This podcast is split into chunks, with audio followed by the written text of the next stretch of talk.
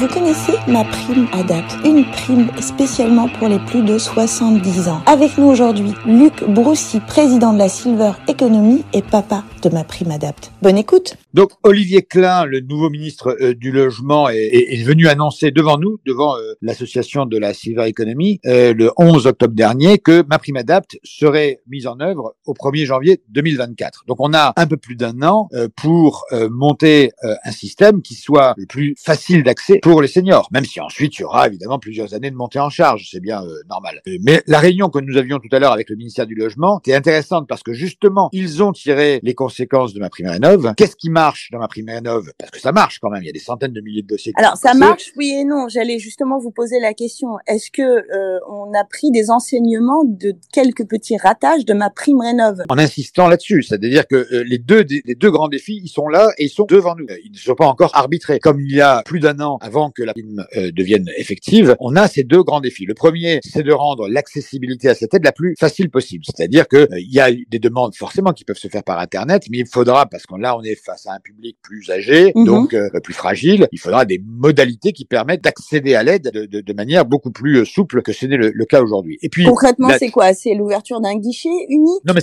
oui, ça veut dire un guichet unique, que le guichet soit numérique ou qu'il soit physique. Euh, mhm. donc il faudra sur les territoires qu'à un moment donné, une dame qui n'a pas internet puisse aller soit à sa mairie, soit à son CCAS, soit à sa caisse euh, vieillesse. Enfin, on, on, là, ça reste à, déterminer. la deuxième chose qui est essentielle que vous disiez, c'est justement, c'était vraiment la, la discussion qu'on avait il y a quelques heures avec le ministère du Logement, c'est de dire que cette prime ne peut pas juste être une prime pour financer le transformation de la euh, baignoire en douche. Bon, oui. euh, ça peut être nécessaire, mais ce mm. n'est pas suffisant. Et donc, il faut une approche véritablement holistique où on, on se dise l'adaptation d'un logement, ça peut être évidemment des aménagements internes, ça peut être euh, évidemment des aménagements technologiques et numériques. Maintenant, il y a des produits, capteurs de chute et autres, chemins lumineux, enfin toute une série d'innovations qui peuvent, euh, comment dire, prévenir notamment les chutes. Il faut toujours rappeler que si on fait ma prime adapt, c'est aussi, comme je l'avais dit dans mon rapport, parce que 10 000 personnes âgées meurent chaque année de chutes domestiques. Voilà, oui, mais tous les défis que vous dites là, et vous n'avez pas parfaitement raison, ce sont les défis euh, qu'on doit résoudre dans les prochains mois pour euh, la mise en œuvre au 1er euh, janvier 2024. Donc, c'est pas l'État tout seul.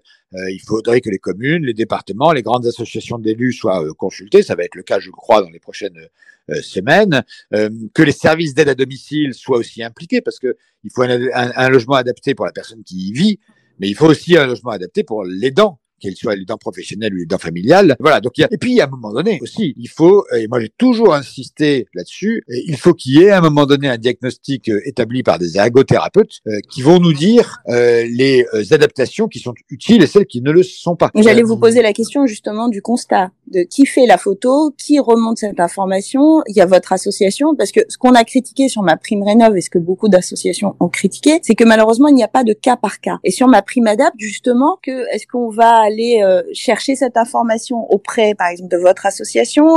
Comment vont s'articuler le monde du logement et le monde de l'action sociale. Comment va s'articuler euh, le monde du logement, c'est-à-dire euh, la Fédération française du bâtiment, les artisans du bâtiment, comment tout ce monde-là qui va devoir être euh, en, contact direct avec les personnes âgées pour adapter leur logement, comment ceux-là vont travailler, mais vont travailler de concert avec les acteurs sociaux qui, eux, sont en charge de repérer les fragilités. Donc voilà. Mais est-ce que vous pensez qu'en 2024, cette prime sera prête? Quand on connaît la crise qu'il y a autour du bâtiment Tout est fait pour que ce soit prêt au 1er 2024. Mais ensuite, il y aura une montée en charge. Aujourd'hui, nous, nous sommes à peu près à 100 millions d'euros euh, dépensés pour ces questions-là quand, en, quand en Grande-Bretagne, euh, mhm. nous en sommes à 600 millions d'euros. Mais en même temps, la Grande-Bretagne est en train, a, fait en 2008 ce que nous sommes en train de faire aujourd'hui. En 2008, euh, d'accord. On a, on a juste 12 ans de retard, 14 ans de retard, 15 ans de retard. voilà. Donc, mhm. au fond, la génération des baby boomers qui arrive et qui va vieillir, elle n'a pas envie d'aller en EHPAD. Peut-être arrêter les incantations. Si les Français ne veulent pas aller en EHPAD et veulent rester chez eux, ça, ça veut dire une politique massive d'adaptation des logements. S'il y a un sondage euh, qui sort euh, demain pour dire est-ce que vous préférez être riche et beau que euh, vieux et pauvre, voilà.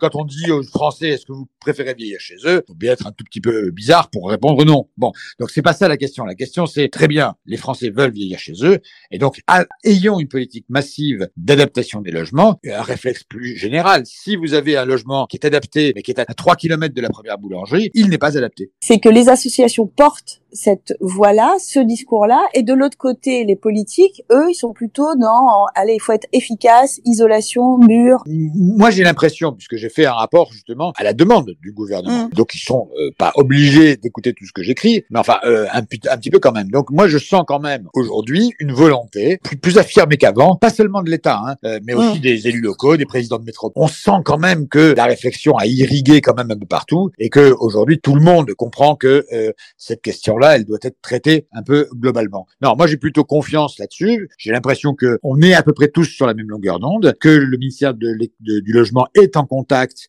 avec les les, euh, les grandes fédérations du bâtiment, euh, parce qu'il faut elles qu'elles s'impliquent fortement, euh, sachant que là on, on, a un public qui tout à fait particulier. On va adapter le logement d'un public fragile, et donc ça nécessite en termes d'éthique, en termes de qualité des travaux, en termes de sécurisation, des, des, des, règles un peu particulières. Bon, moi je crois que le monde du bâtiment est prêt quand on a organisé il y a peu de temps un colloque avec le président de la FFB, le président de la CAPEB, euh, la directrice générale de, de l'Agence nationale de l'amélioration de l'habitat, mhm. j'ai eu vraiment l'impression que tout le monde était euh, sur la même longueur d'onde, donc plutôt confiance. Maintenant, on a quand même encore des derniers arbitrages que Bercy doit encore effectuer euh, sur le périmétrage, sur la volumétrie de l'aide. donc là, on peut avoir des bonnes ou mauvaises surprises, mais globalement, pour l'instant, moi, les grands critères que j'avais fixés dans mon rapport, qui est absolument essentiel au-delà de l'âge, euh, c'était qu'il n'y ait aucune condition de dépendance. Je rappelle que jusqu'à maintenant, les aides délivrées par l'ANA pour qu'un senior puisse adapter son logement nécessitent que la personne soit déjà en GIR 1, 2, 3, 4. On, on dit aux gens, cassez-vous la figure une ou deux fois dans l'escalier avant